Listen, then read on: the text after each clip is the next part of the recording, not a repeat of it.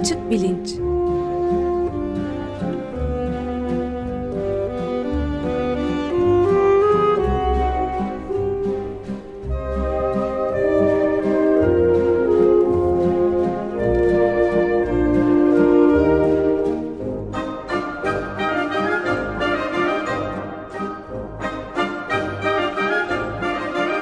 Güven Güzeldere ile bilim ve felsefe sohbetleri. Günaydın Güven Bey, merhabalar. Günaydın Ömer Bey. Ee, Can yok bugün ee, ama bir konuğumuz var. Elif İnce gazeteci ve bizim çok eskiden e, dostluğumuz var kendisiyle birlikte yaptığımız şeyler de vardı. Tekrar gördüğümüze de sevindik sayenizde oluyor. Teşekkürler davet için. Hoş geldin. Elif. Rica ederim. Hoş, Hoş geldiniz Elif Hanım. Ee, bugün kentle ve ekolojiyle ilgili e, çeşitli meselelerden konuşacağız. Aslında üç bölümde yapalım diye programı e, konuştuk önceden. E, Kaz Dağları'nda, Kirazlı'da neler oluyor? Altın madeni e, durumu, oradaki direniş. Bunu Bergama da 1990'lardan itibaren e, süre gelen bir direniş vardı. Bunun arka planında önce ele alalım diye düşünüyoruz. Ardından e, mülksüzleştirme ağlarından e, bahsetmek istiyoruz. Konuyu biraz daha genişleterek daha sonra da e, bunların hepsini birbirine bağlayan e, Elif İnce'nin yeni çıkmış, Mayıs ayında çıkmış kitabı internetten kamusal veriye ulaşma rehberinden söz ederek e, programı kapayacağız. Ben konuğumuzu tanıtarak sözü ona vereyim. E, Elif İnce gazeteci ve mülksüzleştirme ağları emekçisi. E, lisans eğitimini Brown Üniversitesi'nde yaptıktan sonra Columbia Üniversitesi'nde ikisi de Amerika Birleşik Devletleri'ndeki okullar.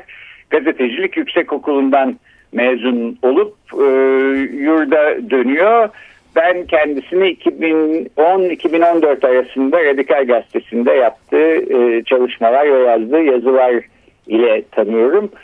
E, 2019'da da e, az önce bahsettiğim gibi internetten kamusal veriye ulaşma rehberini e, hazırlayıp çıkarmış durumda. E, eğitimi ve çalışmaları açısından e, ülkemizin en kalifiye ve liyakatli genç gazetecilerinden birisi Elif İnce. E, buna rağmen demeyeceğim tam da bu yüzden çünkü işte bu amiral gemisi, mareşal şeysi filan neyse gibi anılan e, ana akım gazetelerde çalışmıyor. Çalışmalarını bağımsız araştırmacı gazeteci olarak sürdürüyor e, yaptığı çalışmaların pek çoğunun ödüle e, e, layık bulunduğunu Mimarlar Odası, Şehir Plancıları Odası, Halk Evleri ve Çağdaş Gazeteciler Derneği tarafından e, gazetecilik e, çalışmalarıyla ödüller aldığını da burada söyleyeyim. E, Elif Hanım e, teşekkürler yeniden geldiğiniz için ben ne zamandır bu programı yapalım istiyordum. E, Bergama'daki altın arama e, çalışmaları ve buna karşı halkın gösterdiği direniş ta 1990'lara gidiyor. Siz bu konuyla ilgili pek çok e, yazı yazdınız. E, bugünlerde Kaz Dağları'nda olan altın arama çalışmalarıyla da bir takım yapısal benzerlikler söz konusu. Belki bu Bergama arka planıyla e, Kirazlı'da, Kaz Dağları'nda neler oluyor? Buradan başlayabilir miyiz? Tabii mantıklı bir akış bence. Evet. Ee, 90'lara gündemini vuran, e, damga vuran Bergama Altın Madeni e, ile başlayıp sonra da bu yazdan beri daha ağırlıklı olarak gündemimizde olan aslında o da daha eskiye gideniyor, e, gidiyor. E, Kaz Dağları'yla devam edebiliriz bence de. Tabii tabii. İsterseniz iyi. biraz Bergama'dan Lütfen. bahsetmeye başlayabilirim. Başlayalım evet. E, aslında bu Cuma günü de e, siyanür e, siyanürle ilgili bir yasak e, yayınlandı. E, hmm. Takip etmişsinizdir belki bu resmi gazetede yayınlandı yönetmelik değişikliğiyle e, siyanürün bu intiharlardan dolayı e, halka satışı yasaklandı. Ee, ama siyanürün e, Türkiye'nin gündemine belki de ilk bu kadar yoğun bir şekilde girmesi de 90'larda oldu. Bergama Altın Madeni ile birlikte. Ee, bu Türkiye'nin ilk altın madeni. Ve 90'ların 90'larda başlayan, 90'ların ortasında kitleselleşen ve 2000'lerin ortasına kadar e, devam eden yoğun olarak devam eden bir yerel hareket, bir eylemlik e, oldu Bergama'da. E, 92 yazında başladı ve e, çok e, o zaman için özellikle yani Gezi'den önce belki de bu e, oldukça yaratıcı bir eylem repertuarları vardı. Yarı çıplak yürüyüşler, nüfus sayın, sayımına katılmama, maden işgali, Boğaz Köprüsü'ne zincirlenerek trafik kilitleme gibi çeşitli şiddetsiz eylemler yaptılar. Yerelde. Asterix. Evet, evet. Benzetmeleri evet. de vardı hatırladım. Evet, böyle karakterler de karakterler vardı. vardı. Bizim de çocukluğumuzdan aslında hatırladığımız bir eylem. E, bu Eurogold firması e, aslında e, Almanya ve Avustralya yine menşeli şirketlerin. Şu anda Kaz Dağları'ndaki Alamos da Kanadalı yani yabancı şirket olarak giriyorlar aslında. E, 89'da maden arama ruhsatı alıyor yani oldukça eski bu madenin tarihi. E, 90'lar ve 2000'lerde birçok kez el değiştiriyor hisseler. Amerika, Almanya, Avusturya, Fransa ve Kanadalı menşeli şirketler arasında. 2005'te de e, Koza Altın devralıyor. E, yani Akın İpek'in şirketi devralıyor Koza Altın'ı. E, ve 2015 Ekim'de e, Koza'ya kayyum atanana kadar da e, Koza'da kalıyor. Şu anda TMSF yönetiminde Koza Altın. Bergama'yı şu anda aslında bir nevi hükümet yönetiyor diyebiliriz Bergama Altın Madeni'ne. TMSF'nin açılımı nedir? e, mevduat sigorta fonu. fonu evet. evet. E, avukat Arif Cang'ı esas Bergama'nın e, hukuk mücadelesini yürüten. Onunla da bir e, zaten haberleşiyoruz haberler için çoğu zaman ama e, bugünden önce de bir tekrardan konuştum. Davalardaki son durum nedir bir öğrenmek için ve gerçekten inanılmaz. 1993'te mesleğe başladığından beri e, avukat Semih Özal'ın yanında ilk olarak başlamış. 93'ten beri yani 26 senedir Bergama Altın Madeni davasını yürütüyor. Ee, Seni Özay bu işi başlatan evet, kişi. Evet. Mi? Arif Cangı da onun yanında çalışmaya başlıyor. 93'te onunla birlikte başlıyorlar. 93'te tek başına e, yürütmeye devam ediyor artık e, davalarını. Tabii bir yandan yurttaşlar da açıyorlar davayı. E, odalar işte Ziraat Mühendisleri Odası'nın dahil olduğu, Tabip Odası'nın dahil olduğu davalar da var. Ama Egeçep dahilinde e, Arif Cangı yürütüyor hala da devam ediyor davalar. Hem Ovacık'ın yani hem esas madenin davaları devam ediyor. Hem de artık oradaki cevher tükendiği için e, yeni açılan madenler var. Çukur alanda ve Kozak Yaylası'nda Kapıkaya madeni var. Bunların da davalarını bir, e, bir yandan yürütüyor. Onların da detayına e, hızlıca gireceğim birazdan ama esas bence burada e, ilginç olan yani nasıl şirketlerin ne kadar yoğun 90'lardan biri bir e, PR faaliyeti yapmış olmaları Normandi'deyken Avustralya şirketi olan Normandi'deyken 2000'lerin başında siyanürün havuzunun içinde işçiler yüzdürülüyor. Ee, bunun görüntüleri de var. Petra Holzer'le Ethem Özgüven'in belgeselinde e, bayağı işçilerin e, havuzun içinde yüzdükleri hatta sonra su da içiyorlar arıtma tesisinden. E, Hürriyet'te falan da haber olmuş. Yani 2000'lerden itibaren böyle e, inanılmaz bir propaganda yapılıyor. E, 2005'te Koza devralıyor dediğim gibi ve Akın İpek aynı sene Bugün Gazetesi'ni satın alıyor. Ve New York Times'a 2017'de verdiği bir röportaj var. E, bu kayyum meselesinden sonra resmen bunu diyor madeni aklamak için aldığını itiraf ediyor orada. Diyor ki PR'a para harcayacağım ama gazete alırım dedim diyor. E, ve davalar hem davalara da bakınca yani siyasetin ve güç dengelerinin yargının üstündeki doğrudan etkisini okumak açısından çok ilginç bir örnek e, bu altın madeni. Çünkü e, cemaatle hükümetin arasının iyi olduğu zamanlarda bütün izinler çok hızlı bir şekilde alındığını anlatıyor e, avukatlar. Daha sonra ara bozulduğunda bir süreliğine e, duraklıyor bu e, bu, bu süreç. Yani bir takım mahkemelerden e, davacıların ekoloji hareketinin lehine bir takım kararlar çıkıyor. Fakat sonra kayyumdan e, kayyum devraldıktan sonra Arif Cangı diyor ki e, daha önceleri Ovacık Altın Madeni şirketin hükümet destekliyordu. Şu an bizzat yönetiyor diyor. E, şöyle örnekler de var. Maden e, 2004'te nadir bir başarıyla mahkeme kararıyla kapatılıyor. Sonra Koza 2005 Mart'ta alıyor madeni ve hemen çok jet hızıyla diye haberler çıkıyor bütün izinlerin alındığına dair. Mayıs'ta hemen tekrardan açılıyor maden. Ee, ve PR'la da yetinmiyor, şiddet de uygulanılıyor aynı zamanda burada e, aktivistlere yönelik. Maden açıldıktan iki hafta sonra Çamköy'de Dünya Çevre Günü almasına giden e, aktivistlere yolda maden e, şirketi çalışanları ve Akın İpek de olay yerinde. E, bu e, mahkeme belgelerinde de var e, Akın İpek'in orada yer aldığı. Aktivistlere yolda taşlarla saldırıyorlar. Traktör üstlerine falan da sürüyorlar hatta. Sonra 2006 Ağustos'ta da bu Dikili Belediyesi'nin festivalinde e, bir festivalinde siyanür ve çevre üzerine bir panelde madenciler bayağı silahlar ve sopalarla gelip eylemcilere sopalarla saldırıyorlar. E, belediyenin panelinde. E, ve Arif Cangı Koza'ya geçmeden önce şirket böyle bir fiziksel e, şiddet en azından olmadığını anlatıyor. Yani çeşitli engellemeler var ama bir sopalarla taşlarla saldırılma e, hali yokmuş bundan önce.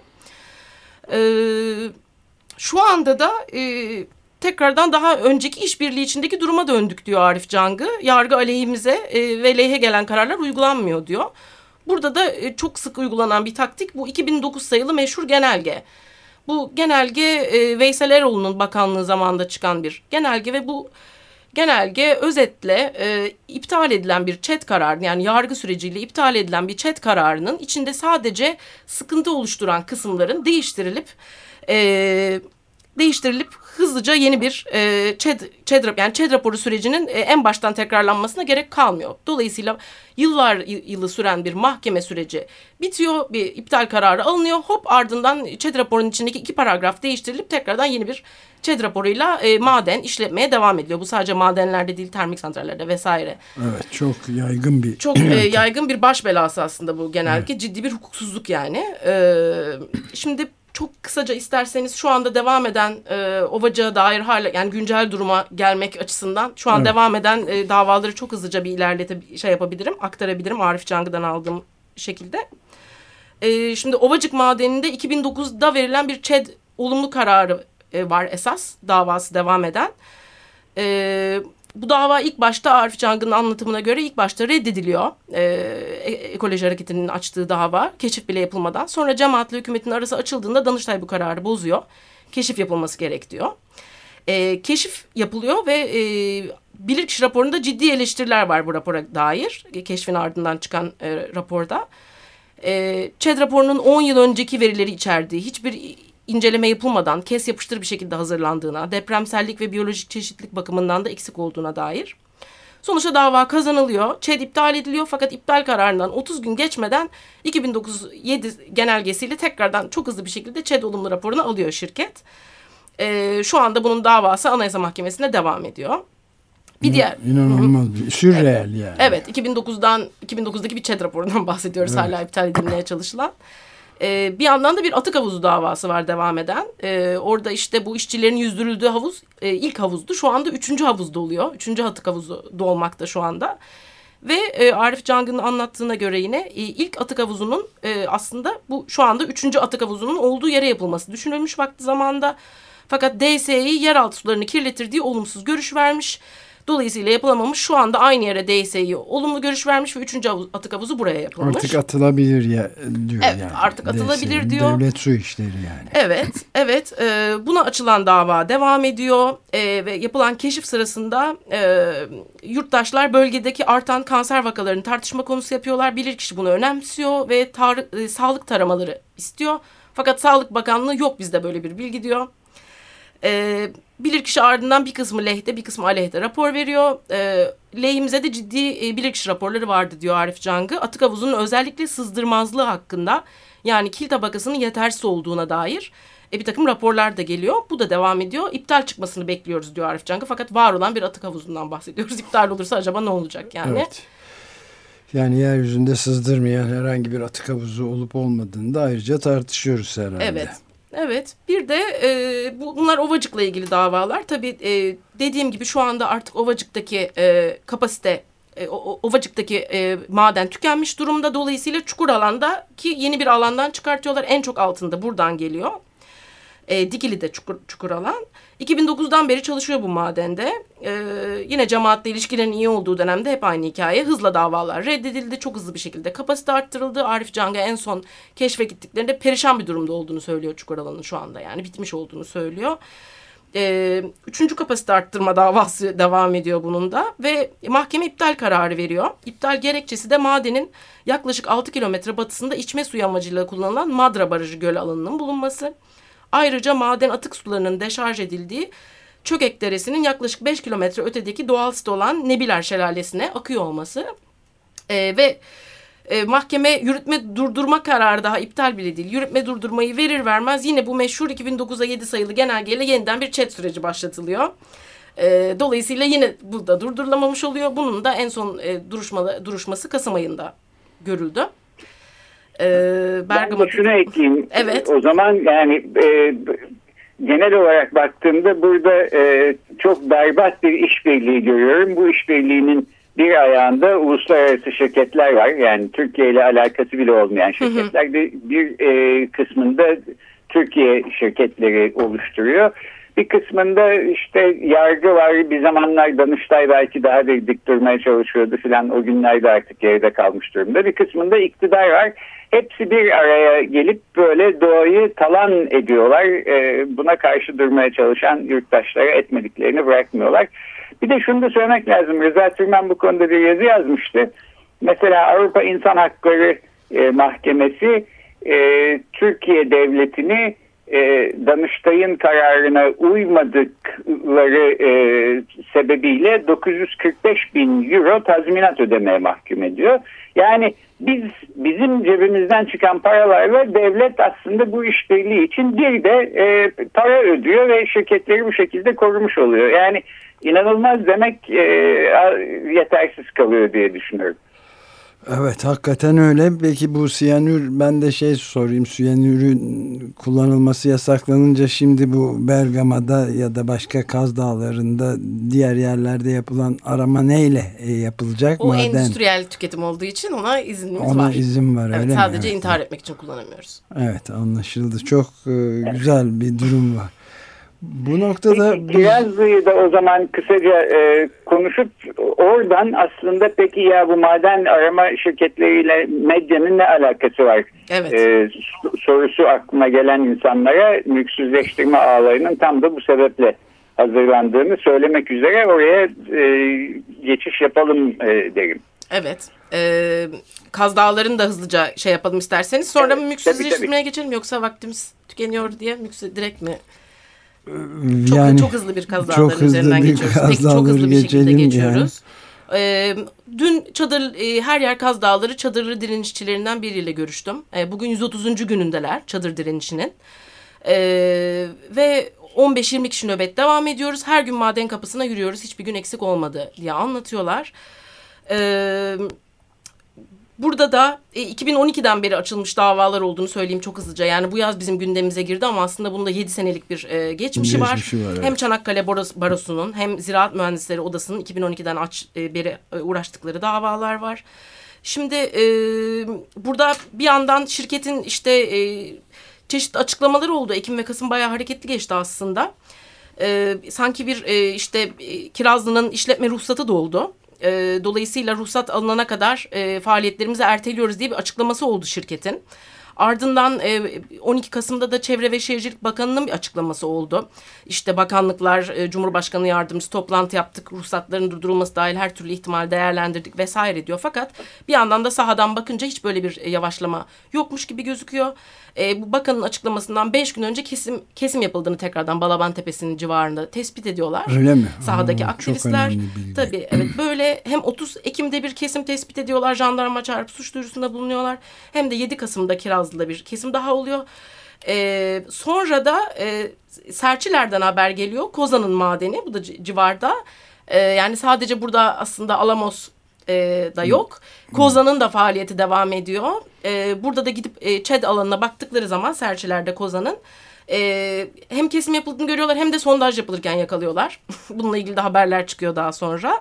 Durduramaz bir kar saiki hırsı var anlaşılan. Yani, yani çok e, orada sadece evet bu bunlar değil yani e, çok daha fazla aslında e, Balıkesir Milletvekilinin bir e, sorusuna cevaben Enerji ve Tabi Kaynaklar Bakanı e, Fatih Dönmez'in Ekim'de bir açıklaması var. Kaz Dağları'nda 155 maden firmasına 279 ruhsat verildiğini söylüyor.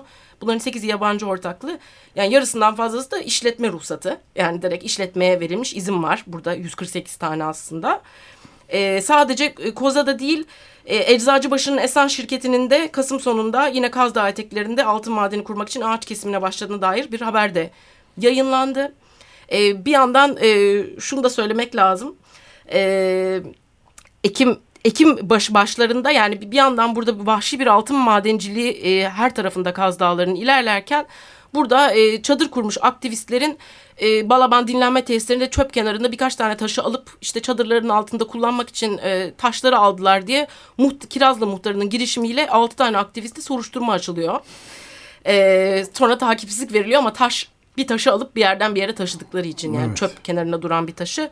Böyle de bir baskı var yani. Buna rağmen 130 gündür orada direniyor olmaları bence evet. e, umut yani, verici. Ve en önemli şeylerden bir tanesi de bunca şirket yerli ve yabancı şirkete rağmen senin de dediğin gibi Elif bayağı önünde duruyor olmaları aslında e, Kaz Dağları e, hepimizin diyen Greta Thunberg'in bir e, sesi var. E, belki de en iyi e, cümleyi Türkçe olarak söylüyor. Tam da burada du duymanın zamanı. Kaz Dağları hepimizin. Evet görüldüğü gibi Türkçesi de fena değil. Kaz Dağları hepimizin diyor. Bu şirketlere ait değil demeye getiriyor. Greta Thunberg iklim aktivisti. Evet buradan mülksüzleştirme ağlarına mı geçiyoruz? Ben de tam onu söyleyecektim. Yani aslında bu e, Bergama'da ya da Kaz Dağları'nda kimse sesini çıkartmasa bu işbirlikçisi şirketler ve iktidar çok daha memnun olacak haliyle. Fakat ses çıkartan insanlar var. Ses çıkartmanın da ön koşullarından bir tanesi bilgi sahibi olmak. E, bu bilgi sahibi olmak e, çok önemli. Mülksüzleştirme ağları tam da aslında bir bilgilendirme projesi. E, Elif İnce'nin son kitabı internetten kamusal veriye ulaşma rehberi de öyle. Biraz bundan bahsedelim istiyorum. Çünkü e, ben ilk gördüğüm zaman mülksüzleştirme ağları haritalarını bende e, sahiden çok çarpıcı bir etki yarattı. Yani sonuçta Türkiye'de işte e, gazete alıp okuyoruz, televizyon seyrediyoruz, elektrik faturası ödüyoruz, süpermarketten alışveriş ediyoruz, şu bu. Fakat e, bütün bunları yaparken e, ödediğimiz paraların gittiği kaynaklar hep e, aynı aslında. Bir avuç insan ve bir avuç şirket ve bu ağlar bize gösteriyor ki aslında bütün bu berbat projelerin arkasında da bu şirketler var. E, haritalar birbirlerine bağlamış e, halde e, işte e, Albayrak grubu, Çalık Enerji, Turkuaz Medya grubu derken oradan 3. Havalimanı'na bağlanıyor. Oradan HES inşaatlarına bağlanıyor. E, yani gözümüzün önünde oluyor hepsi aslında fakat e, biz genellikle farkında değiliz. Farkındalık yaratmak çok önemli. Mülksüzleştirme ağları da bence bu açıdan harika bir e, çalışma.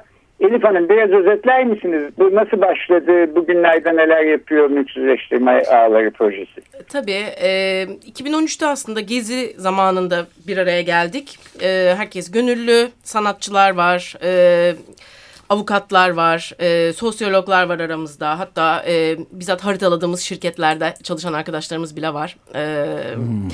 e, ve en mega projelerle başladık. Daha sonra e, dallanıp budaklandı. Ee, en son geniş bir termik santraller ağı girdik mesela. Ee, en çok tıklanan ağımız da 2013'ten bugüne e, medya sahipliği ağı. E, çünkü orada bayağı e, çok e, açık ve seçik bir şekilde ortada.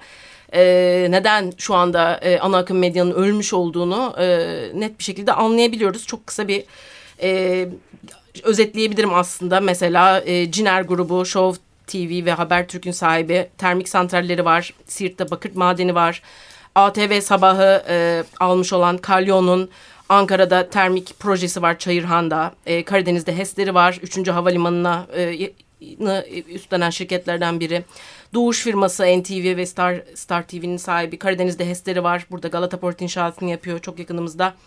Bu Montea'da da e, dönüşümde yapıyor. E, Demirören'e, Demirören zaten malum. Total Oil vesaire gibi şirketleri var. İstiklal'de e, protestolara konu olan Demirören AVM'si var. E, böyle bir e, ilişkiler yumağı yani aslında. E, ve bir yandan işte e, havuz medyası tabir edilen işte e, tapelerde bir şekilde aslında şüphe edilen şeylerin bir, bir nevi teyit edildiği işte e, medya patronlarına baskılarla gazetelerin satın aldırılıp ardından e, işte karlı bir takım ihalelerin sözlerinin verildiği de bir hikaye var bunun arka planında. Bir yandan şu anda da aslında biraz finans kısmına girdik işin. Projeleri tamam haritalıyoruz. Bu proje projeler ve üstlenen şirketleri haritalıyoruz ama bunları kim finanse ediyor? Hangi bankalar finanse ediyor? Buna baktık. E, ve bir an oldukça e, yani çok da şaşırtıcı değil aslında bir arada görünce biraz e, şaşırtıcı oluyor hakikaten. Mesela Yapı Kredi ve Garanti Bankası'na baktık.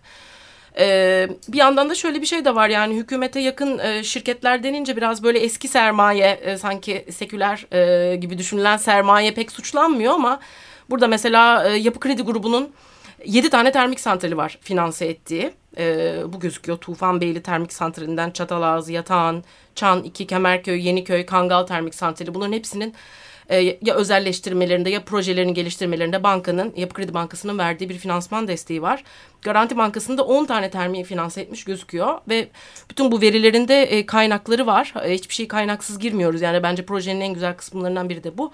Dediğim gibi Garanti Bankası da işte bir yandan e, çeşitli kültür etkinlikleri vesilesiyle işte salt e, da mesela iklim değişikliği ile ilgili bir sergi oluyor ama girip baktığınız zaman 10 tane termik santrali finanse etmiş e, durumda ve burada Muğla'da çok ciddi protestolara konu olan şu anda Yeniköy, Kemerköy e, termik santrallerinin de özelleştirmesini finanse etmiş e, gözüküyor. E, bu özelleştirmeler neden kötü? Çünkü aslında kapatılması gereken termik santrallerin e, özel firmalara geçince rehabilite ediyor, ediliyorlar ve kapasiteleri arttırılıyor, arttırılıyor hmm. bu santrallerin. Yeniköy, Kemerköy'de de durum böyle olacak gibi gözüküyor. E, mülksüzleştirme de böyle. Şu anda dediğim evet. gibi biraz bu işin finans kısmına bakıyor bakıyoruz. Mülksüzleştirme ağları sermaye iktidar ilişkileri üzerine kolektif veri haritalama e, projesine ulaşmak mülksüzleştirme.org adresiyle mümkün. Ben bu bağlantıyı Açık Bilinç'in e, sayfasından, Twitter duyurusundan e, paylaştım. Oradan e, görmek mümkün. E, yurttaşların e, ekolojik direnişleri bir hukuk mücadelesinin ötesinde bir yurttaşlık hareketi gibi görmeleri ve haklarından ve sorumluluklarından e, haberdar olmaları konusunda e, mülksüzleştirme ağları bence çok önemli bir proje. Bir başka önemli projede e, Elif Hanım sizin kitabınız internetten kamusal veriye ulaşma rehberi. Bu rehberi e, ücretsiz olarak edinmek de aslında mümkün. Bir, e, iletişim kitap istek formunu e, doldurarak e, kitaba pdf formatıyla e, bir bilgisayar dosyası olarak ulaşmak da mümkün. Ben yine bütün bu bağlantıları Açık Bilinç Twitter sayfasından paylaşıyorum. E, fakat belki programımızın da artık zamanı bitti ama bir iki cümleyle bu kitabı neden yazdınız, içinde ne var e, bunu söyleseniz böyle bitirsek nasıl olur? Tabii harika olur. Bir dakika. Tabii. e, bir dakikamız kaldı. e, ya bu, bu kitabı aslında... E, tam da bu bahsettiğimiz sebeplerden yazmak istedim. Yani bir yandan hukuk mücadelesi yürüyor, avukatlar bu işin peşinde. E, fakat işte bir ÇED raporu yıllar boyunca uğraşılarak iptal ediliyor. Ardından hop diye yeni bir ÇED raporuyla e, işleme devam ediliyor. Dolayısıyla mücadeleyi sadece hukukçulara bırakmak e, mümkün değil. E, yerelde de e, bir e, hem bilgi sahibi olmak e, hem de bilgi sahibi olunca e, insan bilgi sahibi olduğu şeye dair daha bir sahiplenme hissediyor ve bu bir ağaç evet, e, hayati tes, önemi var. Tescilli evet. bir ağaç da olabilir, e, bir e, doğal sit alanı da olabilir. E, dolayısıyla e, tüm bu bilgilere yurttaşların kendilerinin bizzat e, hem merak duygularını e, canlandıracak bir şey olmasını umdum. E, hem de e, dediğim gibi bu yereldeki e, doğal değerlerin e, sahiplenilmesini sağlamasını umdum. Çok hızlıca işte içinde bir şirketin sahipleri kim bunu bulabilirsiniz. Maden ruhsatlarını sorgulayabilirsiniz. Barajları görebilirsiniz. E, uydu görüntüsünden orman kesimlerini takip edebilirsiniz. Bir ihal, ihalenin kime verildiğini görebilirsiniz. E, korunan alanlar, doğal sit alanları bunları görebileceğiniz bakanlık uygulamaları var. Tescilli ağaçları görebilirsiniz. E, hava kalitesi istasyonları bir e, şey var, haritası var. Fay hatlarını görebileceğiniz bir harita var. Hatta ışık kirliliği bizim ağır gündemlerde pek gündemimiz e, giremiyor maalesef ışık kirliliği. Son derece önemli Ama, çünkü daha yeni bir e, rapor okuduk bu konuda. E, radyoda konuştuğumuzdan emin değilim ama e, böcek yok oluşlarında muazzam bir rol oynuyormuş e, geceleri ışık kirlenmesi. Evet ve bu aslında e, ışık kirliliği haritasında Türkiye'ye baktığınız zaman artık sadece büyük şehirlerde değil e, Türkiye'nin her yerinde evet. elektrik tüketildiğini ve artık yaşamın var olduğunu yani insan yaşamının var olduğunu da. Biyolojik yok oluş yani evet. evet.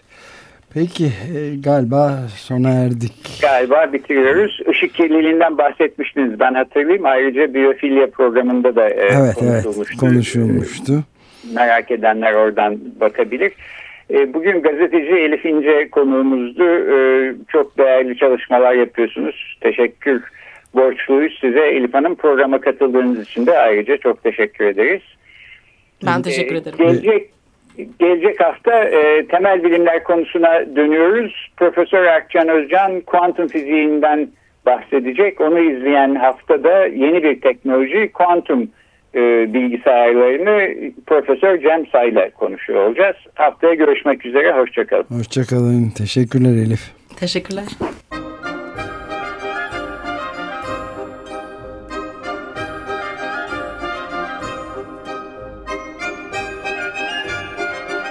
Açık Bilinç